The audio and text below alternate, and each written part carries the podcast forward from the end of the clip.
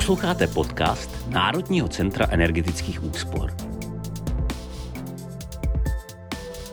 První český podcast o energetických úsporách, environmentální odpovědnosti a ekonomických přínosech. Přinášíme rozhovory s odborníky, politiky i manažery firem, kteří mají co říct k tématu moderní energetiky.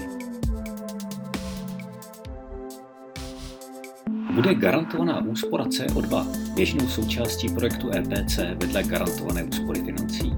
Jaké jsou novinky na trhu energetických služeb? Jak se propíše dekarbonizace do investic v průmyslu či veřejném sektoru? Odpoví nám předseda Asociace poskytovatelů energetických služeb. Hostem podcastu energetických úspor NCU je Miroslav Marada, předseda Asociace poskytovatelů energetických služeb APES. Vítejte, pane Marado. Dobrý den. Jakým způsobem ovlivnila současná situace trh energetických služeb? Mám na mysli především jednak výpadek části průmyslu kvůli covidu, ale i situace na cenami trhu energií. Co se děje na, na energetickém trhu dneska? Tak mám-li mluvit vysloveně o segmentu energetických služeb, kam spadá zejména to, čemu my říkáme Energy Performance Contracting, tak to, to teprve analyzujeme, co všechno se vlastně stalo. Eh, stalo se toho hodně. Eh, jednak eh, vlastně skoro celý rok 2021 až do podzimu nebyla podepsaná žádná nová veřejná zakázka. Přestože běželo spousta veřejných soutěží, tak eh, právě ten COVID způsobil, že došlo k výrazným průtahům vlastně eh, u organizátorů těch soutěží a teprve ke konci roku se začaly vlastně vyhlašovat výsledky, takže ten konec roku to nějak dotáhl, čili obchodně eh, nedošlo k tomu, že by, zatím nedošlo k tomu, že by těch zakázek ubylo, ale došlo k nějakému časovému posunu. Má to velké samozřejmě i nějaké nepříjemné e, dopady, protože e, mnoho z těch projektů, které teďka jsou e, vlastně, kde jim končí ty soutěže a podepisují se smlouvy, tak mají daný konec realizace. Je to proto, protože získali dotaci ze uplynulého eh, programového období z operačního fondu životní prostředí a to se musí dokončit eh, do konce roku 2023, včetně administrace, čili většina zadavatelů drží pořád v harmonogramech konec eh, dokončení projektu polovina roku 23, ale ten začátek se nám jako strašně zase posouvá dozadu, takže většina uchazečů nebo většina účastníků tady tohoto biznisu začíná mít velký problém s harmonogramem. A do toho ještě pochopitelně ty eh, důsledky spojené se zdražováním vstupů. To jsme taky zaznamenali. Daleko víc to je problém ve stavebnictví, jak to tak vypadá, ale i u nás, eh, co se zabýváme hlavně technologickými řešeními a technickým zajištěním budov, tak i tam pozorujeme eh, nárůst cen. A to dělá problém zejména tam, kde vlastně eh, byla ukončena třeba veřejná zakázka před rokem, nebo před, před půl rokem, najednou prostě skokově se zvednou ceny a co.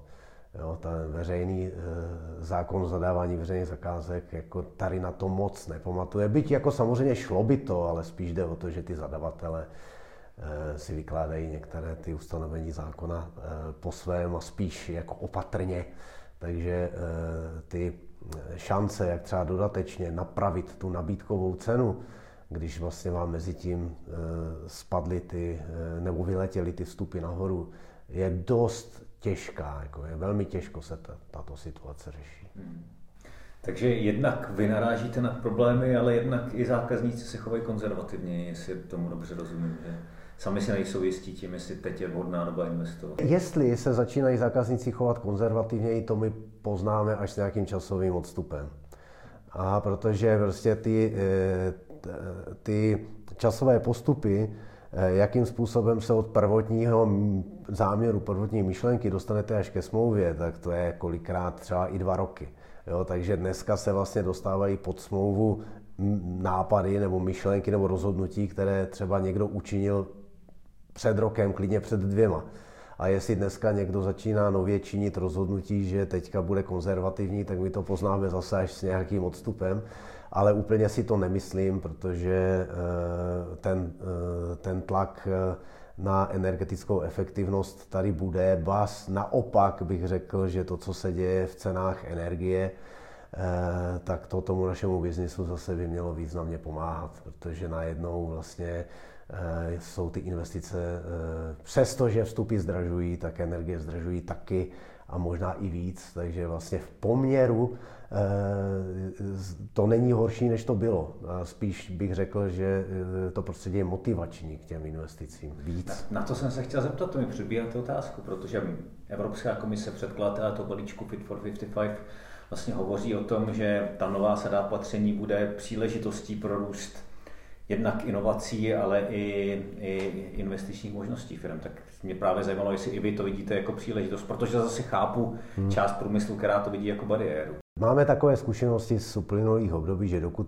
se jednalo o politické deklarace a nějaké politické tlaky, a, a dokud to prostě e, bylo tlačeno někým, tak e, to naráželo samozřejmě na odpor. Daleko lépe věci fungují, jestliže jsou taženy nějakou motivací. A e, tady e, snad, e, jako vždycky, prostě ten tah té motivace byl i v úplném období a do budoucna to bude zase, pokud je to doprovázeno nějakou dotační politikou, je možné si na to prostě si ulevit v té investici, tak jako tam to nějak, nějak se ty cíle naplňovat vždycky daří, i když ne úplně stoprocentně. Ale co bude asi nového v novém období, nebo to, co je před náma, tak eh, tady se trošičku mění ten, eh, jakoby ten trh samotný, nebo vůbec to prostředí v tom, že eh, na účastníky trhu v jakékoliv oblasti činností vlastně bude daleko víc kladen důraz na na monitorování vlastně jejich uhlíkové stopy a na snižování té uhlíkové stopy. A to nebude jenom vyžadováno nějakými regulemi, ale podstatě bude to nakonec vyžadovat eh, eh, to zapojení do dodavatelského řetězce, dejme tomu. Jo? Protože pokud, já nevím, vezmeme si příklad automobilový průmysl, výrobce automobilů objednává skla u sklárny a kromě ceny jak to bylo doteďka, kvality termínu dodání, ho najednou bude zajímat, jestli má dotyčný výrobce eh, nějakou strategii na snižování uhlíkové stopy, jestli to vykazuje, jestli umí vykázat, jaký, jakou vlastně uhlíkovou zátěž to konkrétní sklo eh, znamená. A bude to uvažovat s tím vlastně v hodnocení, kterého z těch dodavatelů si vybere, tak najednou máte z toho existenční otázku, jestli budete ty emise snižovat nebo ne. Toto teďka takhle nikdo neměl. Doteďka to bylo bráně, spíš bráno tak, že jsou to e, spíš komplikace, že to e, způsobuje nějaký ekonomický znevýhodnění ten, kdo to dělá, oproti tomu, kdo to nedělá. E, do, ve, velmi výrazně do toho vstupují dneska banky, které vlastně se eh, eh, dneska vlastně nikdo eh, nefunguje bez pomoci bank, jako spousta věcí se musí úvěrovat, speciálně investice, ale i provoz. A vlastně banky si do, ještě donedávna skórovaly ty svoje žadatele o úvěry vysloveně jenom přes finanční ukazatele. A toto se už taky mění. Dneska už vlastně velmi důležitým ukazatelem právě bude i to, jak se chová k tomu životnímu prostředí, jak to monitoruje, jak to měří. ESG rating. ESG rating, ano. A tam se prostě může stát, že kdo tyto věci nebude dělat, nedostane se k penězům a zase to může být pro něj likvidační. Čili prostě ten, to prostředí se opravdu výrazně mění.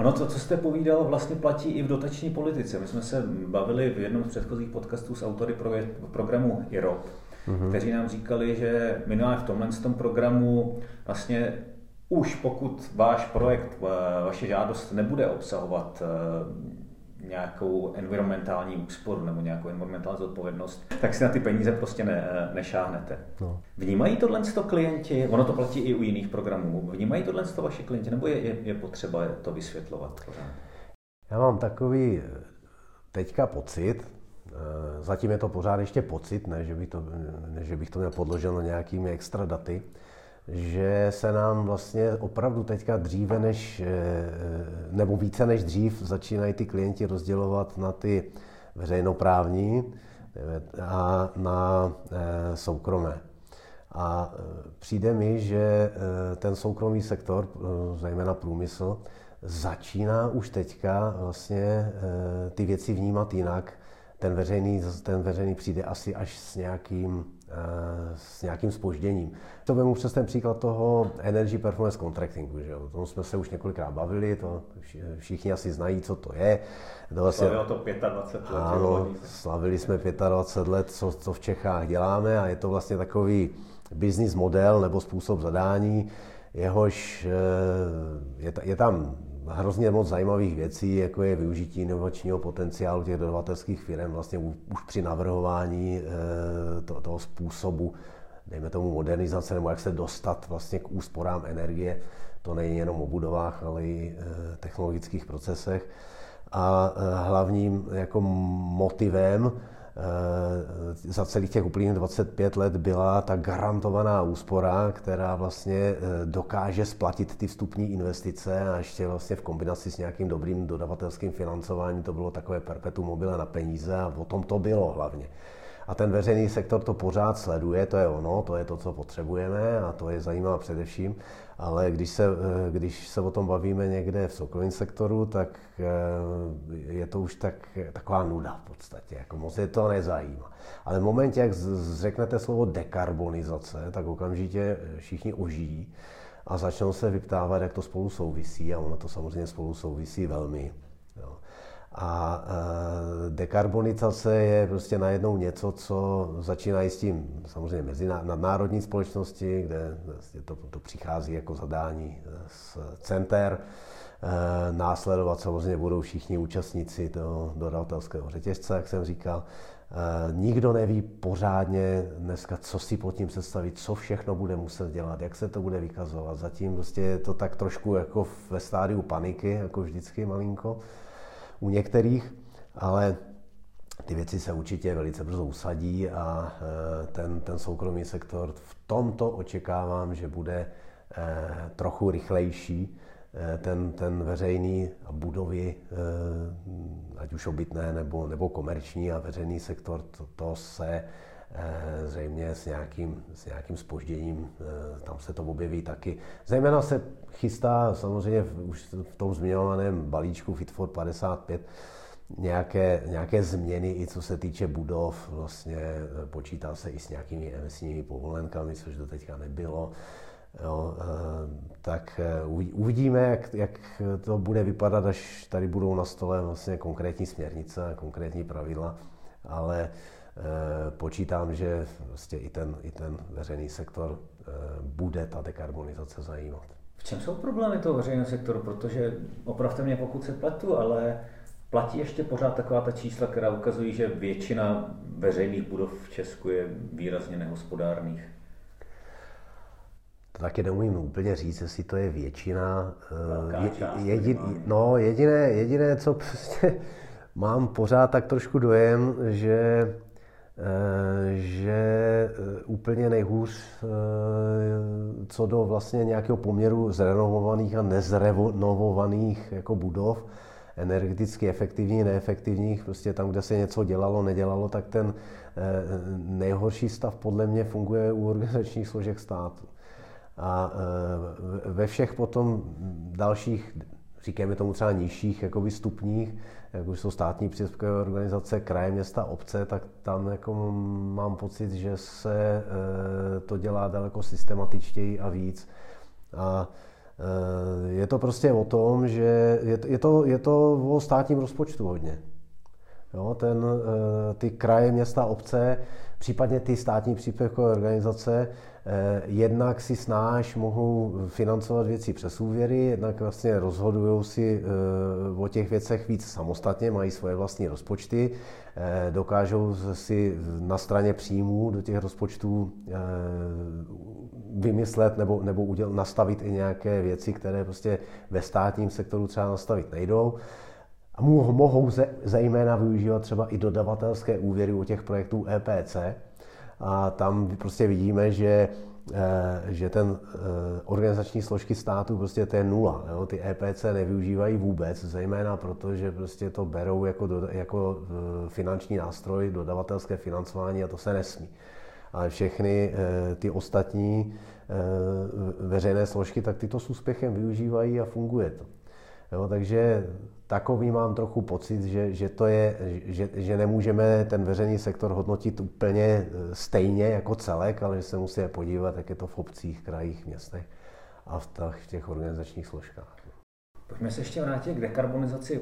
Pochopil jsem vás správně, že dneska v tom soukromém sektoru firmy kromě toho, kolik ušetří peněz, zajímá i to, kolik ušetří tun nebo kolik ušetří množství CO2.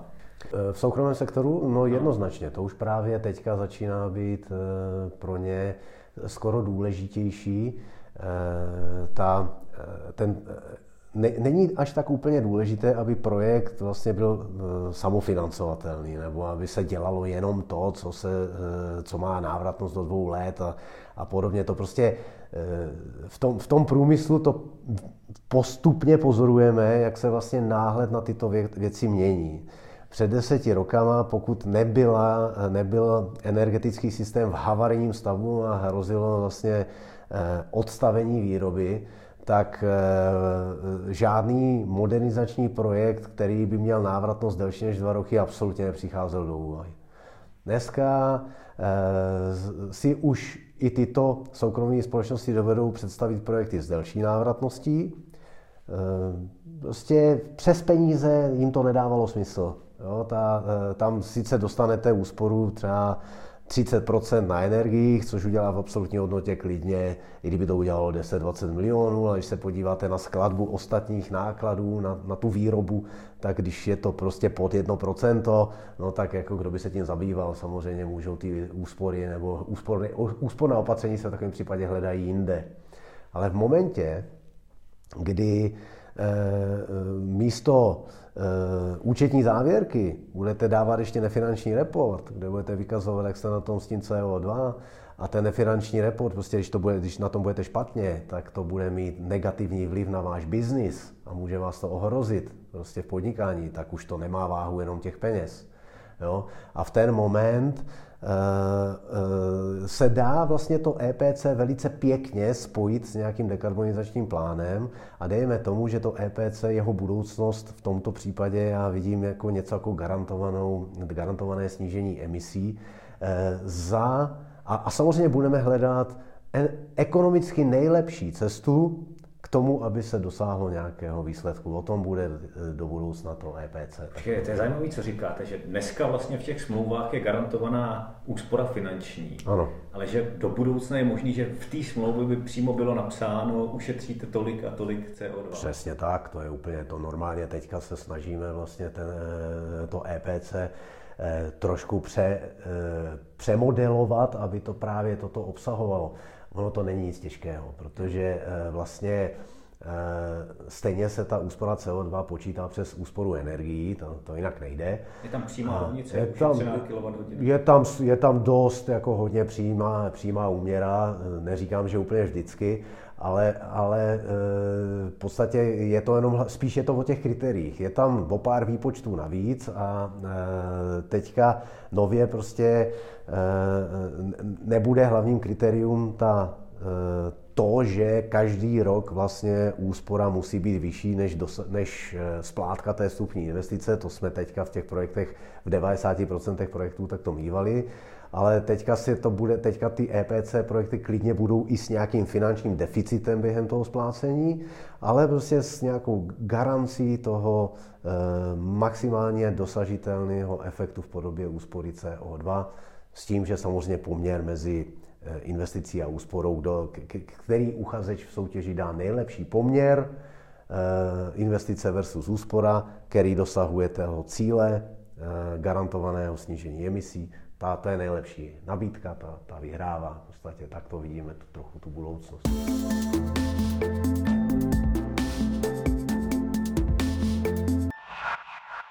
Existuje z vaší zkušenosti rozdíl mezi zadavatel opravdu velikého typu, já nevím, skupina ČES jo, vyhlásila svoji dekarbonizační strategii, mm-hmm. Škoda Auto, velké banky, komerční banka to vyhlašuje, versus jako třeba středně velké podniky. Je to pro ně jinak důležitý, tady tenhle ten věc úspory CO2? Dopadá to i na ty menší? Jasně, no, bude to dopadat i na ty menší, samozřejmě. To, eh, pochopitelně z toho globálního pohledu je potřeba se soustředit v první řadě na největší znečišťovatele. To prostě je asi jasné, eh, protože eh, u nich se dá očekávat, že ten efekt bude, dejme tomu, největší.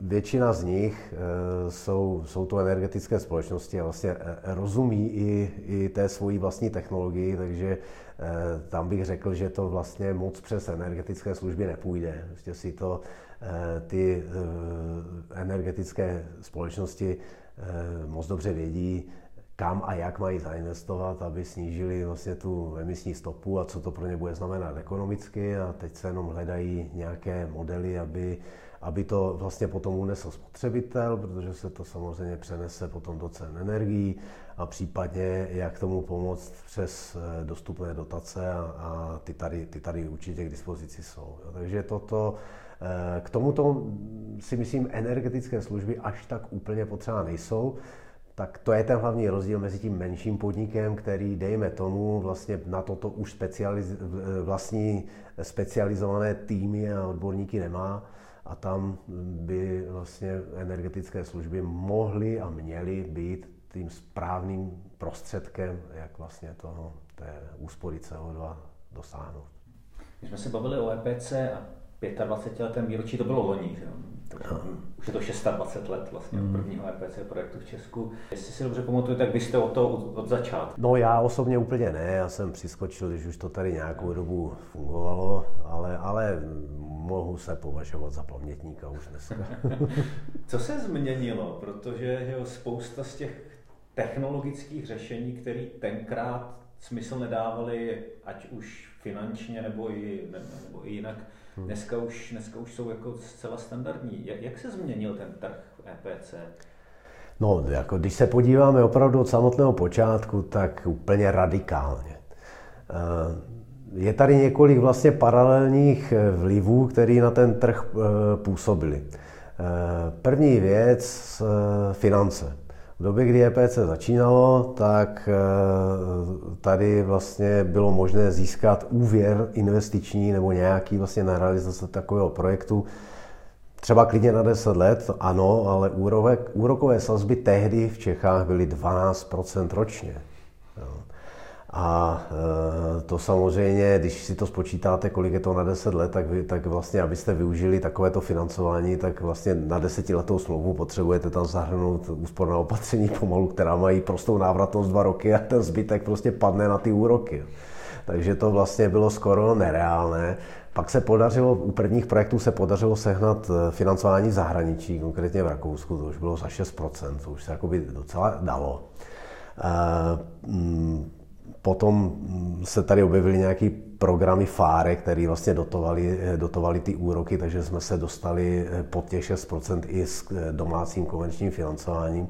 No ale zkrátka i v době, kdy třeba ten úrok byl přes těch 6%, tak abyste měli desetiletou smlouvu, tak vlastně jste tam, když já jsem začínal, tak skladba těch opatření musela být taková, že jejich prostá návratnost byla 4, maximálně 5 let a mohli jste, na, mohli jste to udělat na desetiletou smlouvu, kde, se, kde to zaplatilo i to financování. Samozřejmě velmi rychle se, eh, se eh, možnosti vyčerpaly, protože je pravda, že v těch 90. letech ještě ten potenciál pro ty rychlé návratné opatření byl obrovský, takže se, se velmi často se dala najít nějaký projekt, kde se to z takových opatření dalo poskládat, ale brzo nám došly. Jo a najednou prostě eh, by, by se ten biznis zastavil, protože vlastně návratnost už byla pak velmi dlouhá. No ale to, tomu pomáhalo významně to, že ty úroky se postupně snižovaly, až eh, teď už nám zase rostou, ale nedávno, ještě, ještě nedávno jsme teda měli úžasný období, kde to bylo třeba hluboko pod 2% se dal získat desetiletý fix,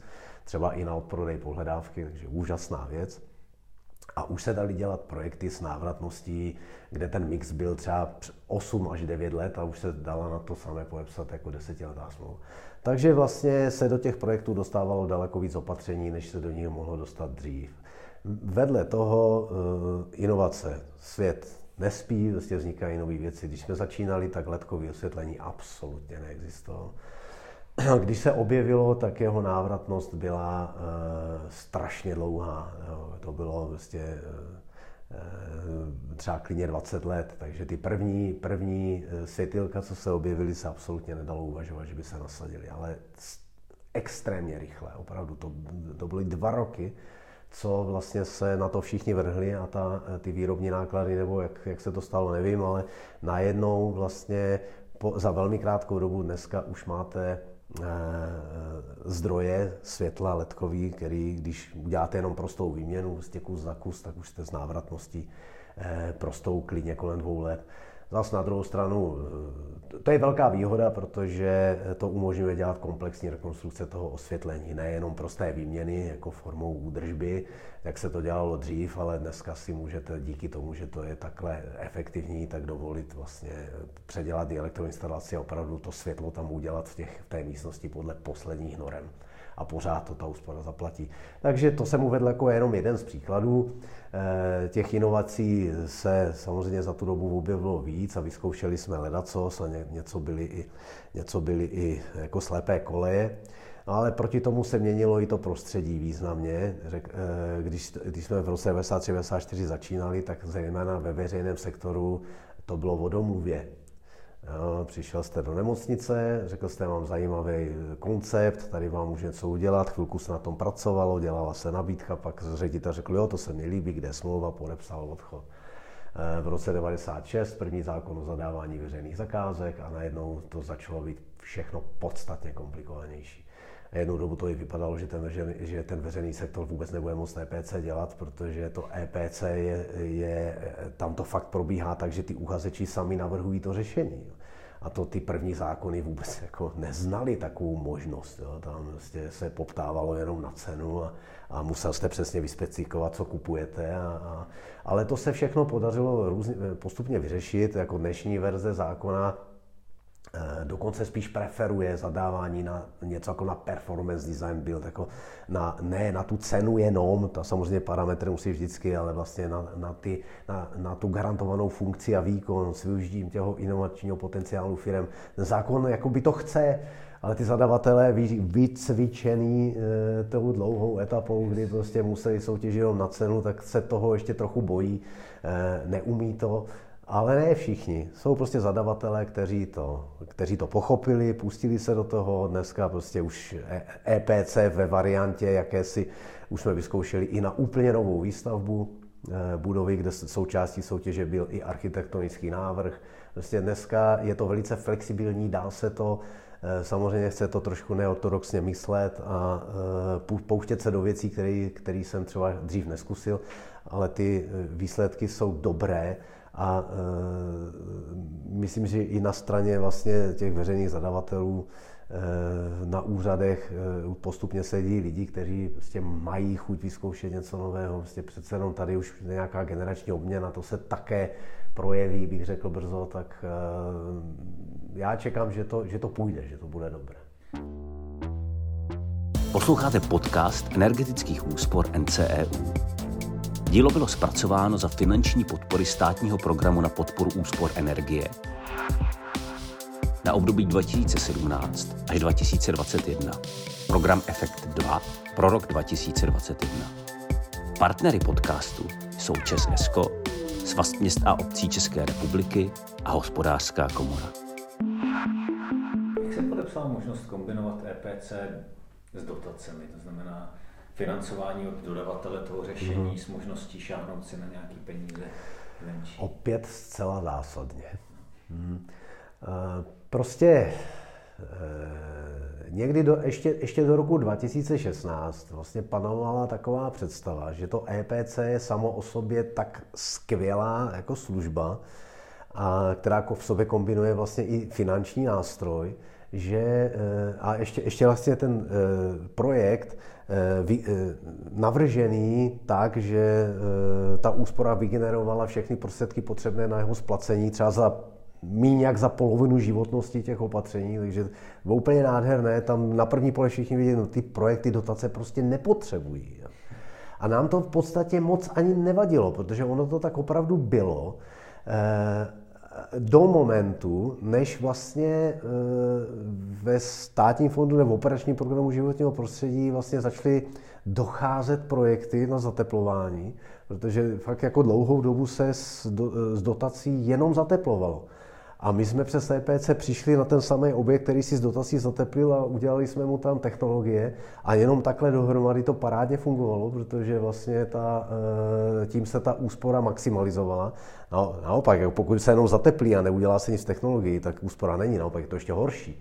Jo, to je vyzkoušeno, protože když eh, topení neumí, neumí zregulovat, na tu novou fasádu, tak se to reguluje otvíráním oken. A je to ještě, ano, ano, to jsou, jsou zaznamenané opravdu jako jednoznačně případy, že po zateplení, jenom po zateplení ten výsledek eh, byl horší než před ním. Nehledě na to, že kvalita vzduchu nebo Nehledě na to, budově. přesně tak.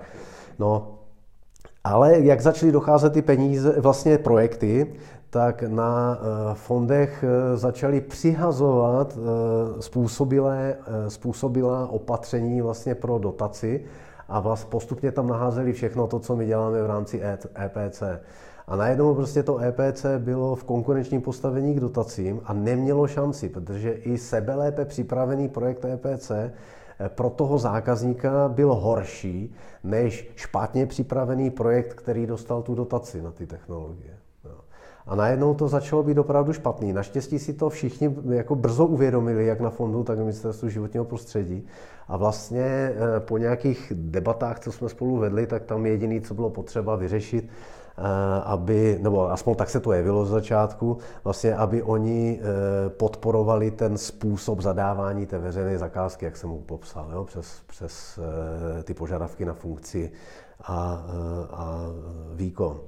A to se podařilo vyřešit, takže od roku 2016 eh, ve dvou nějakých pokusech, kdy první dva pokusy nastavit ty podmínky nevyšly dobře, tam to nebylo pořád výhodné, ale až na, na poslední pokus, který byl potom někdy eh, dva, teď myslím 2017, 2018, už si to přesně nepamatuju, tak najednou ty podmínky byly nastavené tak, že vlastně se nedělal rozdíl mezi tím, jestli někdo udělá eh, revitalizaci budovy na smlouvu o dílo, na hotový projekt, který mu někdo vypracuje, a na to EPC, kdy ten projekt se teprve má vypracovat, ale, ale e, ty uchazeči sami e, vymyslí, e, co nabídnou, zadavatel vybere nejlepší řešení, má tam garantovanou úsporu, to se fondu strašně líbilo, že vlastně přes to vykazování, přes tu garantovanou úsporu, to je jediný typ projektu, kde oni mají fakt jistotu, že ta úspora tam opravdu je, protože ve všech těch ostatních případech, kde to je jenom přes posudek energetického specialisty,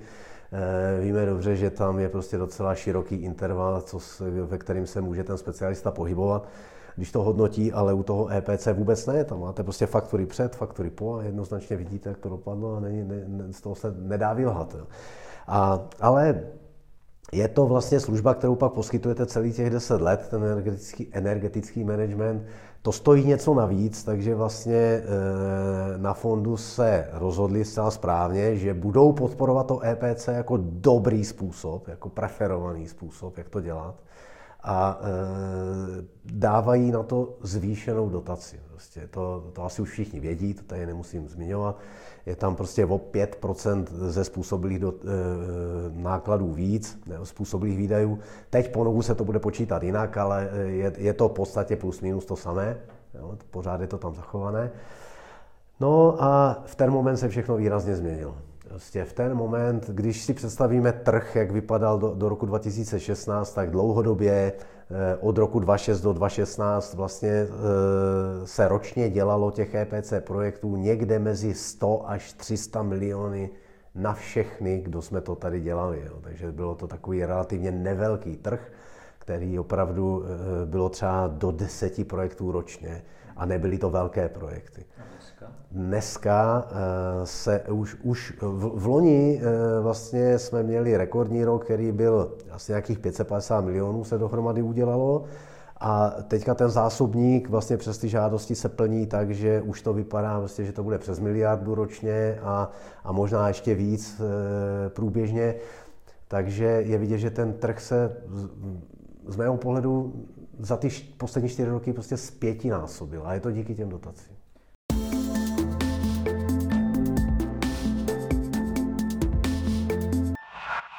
Jaká je historicky a současnosti role APESu v tomhle tom? Účastníte se jen grémií, pracovních skupin na ministerstvech, ve fondech? APES e, samostatně skoro nikde, e, jako v žádné pracovní skupině není. E, my jsme ještě jako APES ještě členem takové aliance, která se jmenuje Šance pro budovy, tam jsou ještě další takové asociace, jako jsme my. A ta už, ano, ta už je v pracovních skupinách, je v monitorovacích výborech, je to, je to skutečně Eh, to konzultační místo, eh, kde, kde vlastně ten, eh, jak, jakékoliv změny v zákonech nebo cokoliv se připravuje v politice, tak šance pro budovy je mezi těmi, kteří mají možnost ty věci připomínkovat a nějakým způsobem se k tomu vyjadřovat. Takže APES samozřejmě prostřednictvím této platformy využívá tu možnost a, a jsme velmi aktivní. Já jsem ještě takovou to jsem trochu zapomněl v souvislosti s těma dotacemi, to je strašně zajímavý prvek, jo, který se právě díky APESu podařil eh, v loni na podzim. Eh, sice eh, operační program životního prostředí začal zvýhodně, zvýhodňovat EPC, ale úplně se zapomnělo na to, že to EPC se v té veřejné sféře dělá právě s tím dodavatelským financováním a všechna pravidla dotační pro všechny dotační projekty, tak jak to řídí Ministerstvo pro místní rozvoj, byla nastavená tak, že, že eh, dodavatelské financování eh, něco jako postoupení pohledávky, to je nepřípustné. Prostě tam bylo, tam bylo, v pravidlech bylo řečeno, že eh, ten žadatel je povinen v některých případech do deseti dní po obdržení dotace, v některých případech ještě před obdržením dotace všechno vůči to, svému dodavateli vyrovnat do halíře. Takže tam neexistovala vlastně žádná možnost splátkového kalendáře. Jo. A e, tady už prostě běžely veřejné soutěže, které měly schválenou dotaci zvýhodněnou na EPC a tento problém pořád nebyl vyřešený. Jo, a oni spolíhali na to, že budou moct splácet. Jo. A najednou to vypadalo, že jediná možnost, kterou by mohli, že si, vemu, že si budou muset třeba vzít úvěr ale to prostě z nějakých důvodů obě dvě ty instituce se to dělali nemohly a spoléhali na, ten dodavatelský, eh, na to dodavatelské financování. A tady musím říct, že právě i s pomocí šance pro budovy APS, s pomocí eh, lidí na ministerstvu průmyslu a obchodu, kteří chtěli EPC pustit i do soukromé sféry, to dřív taky nebylo. Vlastně loni na podzim byla první specializovaná výzva na EPC v soukromém sektoru eh, přes OP, OPPIC, nově to bude OPTAK, a jsou tam i nějaké žádosti a nějaký projekty mají podepsané smlouvy, takže bylo, bylo to, eh, byla to novinka, která vlastně eh, za, za celých těch 25 roků předtím to bylo úplně nemyslitelné a najednou to jde. Ale oni se právě rozhodli, že jako první vyřeší ten problém s tím splátkováním. A byli velmi aktivní a mezirezortně to zkomunikovali, takže vlastně díky, díky MPO a OPPIC se vlastně podařilo to, že se, to, eh, že se s tím svezlo i to OPŽP trochu a e, dneska to máme vyřešeno i tam a vlastně lze ty dotace krásně kombinovat s dodavatelským financováním. Co jsou nejzajímavější nový projekty teď v EPC? Hodně se mluvilo o kolích a menzách ČVUT, hmm. o Akademii výtvarných umění. No, to jsou zrovna ty, ty dva projekty, které jsem tady vzpomínal, které dostali jako první tu zvýhodněnou dotaci Aha. na EPC. Takže ty jsou už oba hotové, už se vyhodnocují výsledky, oba dopadly dobře. Eh, máme tady, jak jsem zmiňoval, že že ty organizační složky státu EPC nemůžou využívat, protože prostě to mají spojené s tím dodavatelským financováním. Tak přesto všechno eh, máme už i první smlouvy na EPC eh, v organizačních složkách státu teďka. Je to velká novinka. Eh, je to zase záležitost vlastně uplynulého půl roku, jsou podepsané první smlouvy. Tak vidíte, jste si na začátku rozhovoru postesknul. No postesknul, ale je to proto, protože prostě to, eh, ten, v tom minulém programovém období měly tady tyto organizace speciální možnost, vlastně kromě dotace SOPŽP, si přihodit ještě do, eh, dotaci z Nové zelené úsporám. A když se skombinovala OPŽP, Nová zelená úsporám, eh, vysoký standard po realizaci a bonus za EPC, tak se dostali vlastně na 100% způsobilých výdajů. Jo. Takže oni toho vlastně využili, protože eh, to vypadalo, že tam nebude vůbec žádný financování. Nějaký drobný se tam dosypat musí, protože eh, část výdajů je vždycky nespůsobilých, ale eh, to je jenom opravdu malinkatá část v poměru k celému tomu zbytku.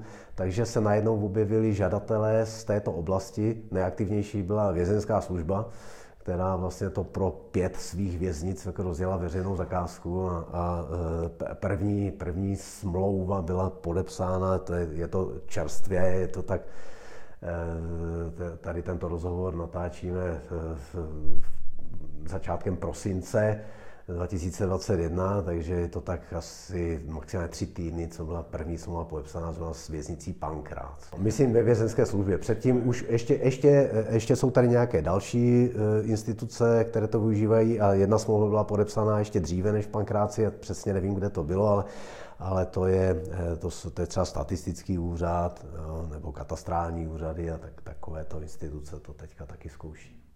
Ty mě zajímavé, dovedete říct třeba pár příkladů opatření, které se tam, o kterých se třeba aspoň uvažuje? Nebo Myslíte třeba v těch věznicích? No. No?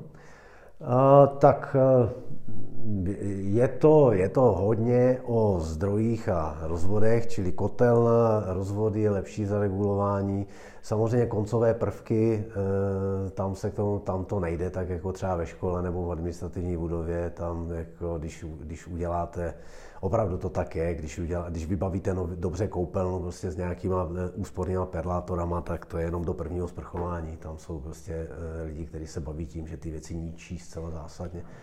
Takže dávat nějaký termostatický ventily na, na radiátor do cely prostě nemá vůbec smysl, to vůbec nejde jo, bohužel, ale samozřejmě po trase se to zaregulovat dá, takže je, je to tady to. Je to hodně e, i o těch stavebních opatřeních, takže se zatepluje, mění se různě okna, jo, někde může být nějaké větrání chlazení, kuchyně třeba, nebo prádelna, to jsou všechno vlastně jako oblasti, kde se, dá, kde se dají nějaká úsporná opatření e, najít. Fotovoltaika třeba Myslím si, že tady v tomto případě fotovoltaika plánovaná není, ale nechtěl bych, nechtěl bych eh, jako tady dávat nepřesné informace, nevím o tom úplně, eh, úplný detail, ale myslím si, že tady ne. Ale jinak jako fotovoltaika téma rozhodně je. Je to jedna z věcí, která dřív eh, se nedávala, nebylo to dobře návratné. Dneska, dneska mění se a bude to, bude to daleko ještě vlastně důležitější eh, prvek, než tomu bylo dřív, protože se zpřísnily ty podmínky pro to, aby mohla být přiznaná ta dotace, co se týče vlastně to snížení e, spotřeby neobnovitelné energie, tam je poměr, požadovaná poměrně vysoká hodnota, aby tu dotaci mohlo dostat. A jenom těma úspornými opatřeními, eh, úspornými opatřeními to kolikrát nejde, tak eh, samozřejmě se hledá vlastně, jak to nahnat přes obnovitelné zdroje a fotovoltaika se pochopitelně nabízí, takže ta fotovoltaika bude čím dál častěji i součástí jakýkoliv projektu pod dotací a, a projektu EPC samozřejmě také.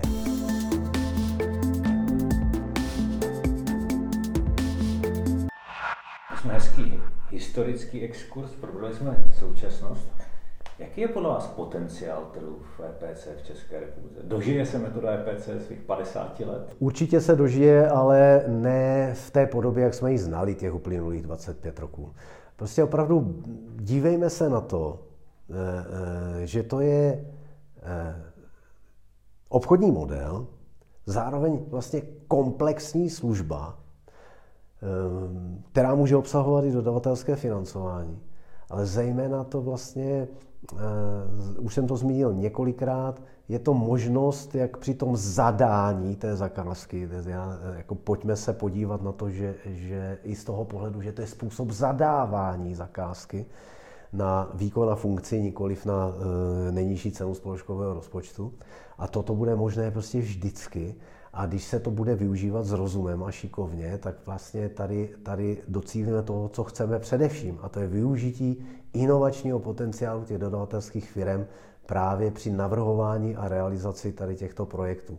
A tam, ať se bude dít, co se bude dít, ať budou vlastně eh, požadavky na na ochranu životního prostředí takové nebo takové, nebo ekonomika taková, taková, návratnost taková nebo taková, prostě to je všechno vedlejší, to všechno přizpůsobíme, ale tady tento prvek eh, věřím, že bude čím dál víc převažovat jo, v těch v myslích těch potenciálních zadavatelů a že by toho čím dál víc využívali. Zkrátka, že se víc přiblížíme v tomto těm spojeným státům, kde to vzniklo. Ještě kdyby tak ten, ty pravidla při tom zadávání té veřejné zakázky eh, by trošku nějak zjednodušit ten proces, protože my opravdu jako se musíme dostat až k nějaké té ceně postupně přes to jednací řízení.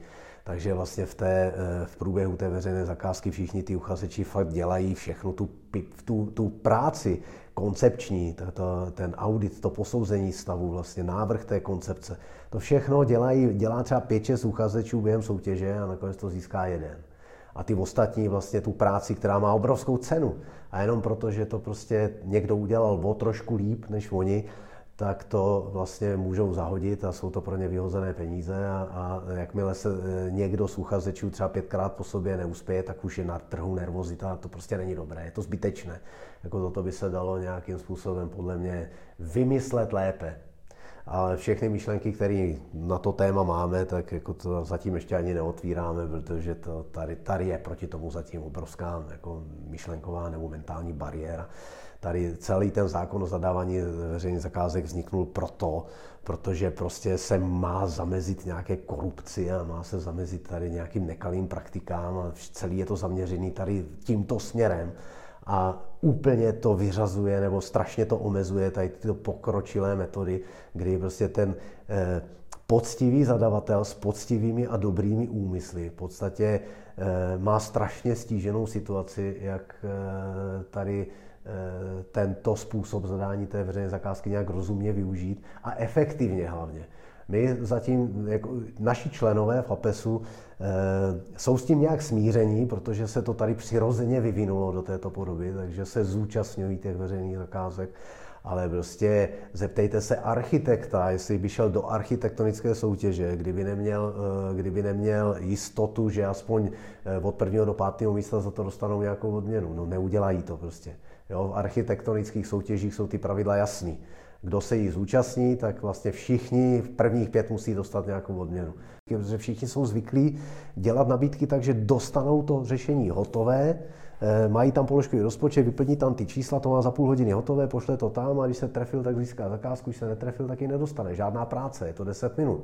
Ale na EPC ta soutěž jako nejsou výjimky, že to trvá i rok, to už je vlastně ale extrém. Takhle to prostě být taky nemůže. Jo. Musíme prostě vymyslet, jak to zjednodušit. Já jsem se vás jako poslední otázku chtěl zeptat, co byste si nejvíc přál, aby se stalo do roku 2030, tedy takým marketingově silným v světě energetiky. Je to tohle, aby mm-hmm. se změnil zákon o zadávání veřejných zakázek? Já si dokonce myslím, že ono by to bylo, šlo uh, upravit i v, částečně i uh, v rámci stávajícího zákona. Eh, na tom jako v APESu pracujeme, protože prostě pojďme si říct, že celé to soutěžení eh, na ty projekty EPC probíhá podle jedné standardní šablony s jednou standardní vzorovou smlouvou, která se tady používá už 15 let a eh, je k dispozici jak ta smlouva, tak nějaká ta šablona pro to zadání. I na stránkách MPO je to ke stažení, na stránkách APESu je to ke stažení a, a pokud si zadavatel najme Eh, konzultanta na přípravu zakázky, který s tím má zkušenosti, tak si může být úplně jistý, že vlastně to eh, půjde standardní cestou a ta standardní cesta se opravdu i díky tomu, že vlastně ty eh, konzultanti a ty, ty zadavatele chtěli mít jako by co největší jistotu, anebo co nejvíc informací v momentě, kdy vyhodnocují výsledek toho výběrového řízení, tak jenom proto to jde takto složitě.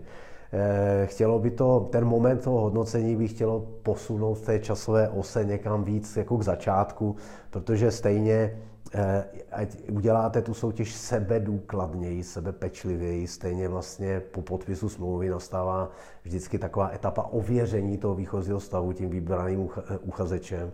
A ten kolikrát zjistí, že ten, že ten reálný stav, když už tam chodí opravdu sám, mapuje si to, dělá si předprojektovou přípravu, jo, tak on kolikrát zjistí, že vlastně eh, to, co bylo v zadání, se částečně eh, a někdy třeba víc, někdy míň, ale, ale skoro vždycky je tam nějaká odchylka, nějaká odlišnost toho skutečného stavu od toho, co ten, na jaký stav to ten eh, uchazeč nabízel. Jo, takže tady normálně je v těch standardních postupech počítáno i s tím, že vlastně se tam na začátku dělá to posouzení, verifikace a že se ta smlouva může dodatkovat v mezích zákona, pochopitelně mezích zákona, ale eh, velmi často se to děje, že se v mezích zákona dodatkuje, vždycky se hlídá, aby ten dodatek náhodou nespůsobil vlastně změnu v pořadí, to na to se dává pozor. No ale já se dovedu představit, že když už se ta verifikace dělá, takže by se, dejme tomu, ta soutěž dala zastavit mnohem dřív. A rozsah té verifikace by byl prostě o něco větší, ale už by na tom pracoval jenom ten jeden. Jo, a ty ostatní by to nezatěžovalo. Tak to je třeba taková nějaká moje představa, ale zatím, zatím s tím úplně jako, jsem nepochodil. Ono to většinou funguje tak, že jak se o potřebě nějaké změny začne mluvit, tak čím dál více o ní mluví, tak ona se dřív nebo později stane. Já doufám. Tak já doufám, že se to stane i v tomto případě. Hmm. Hostem podcastu NCU byl Miroslav Marada. Moc krát vám děkuji za příjemný exkurs do světa Já děkuji za pozvání.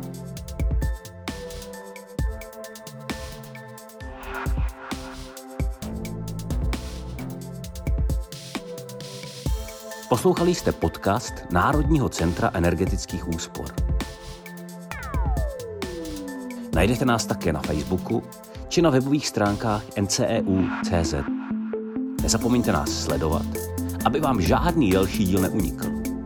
Příště se těšíme na slyšenou.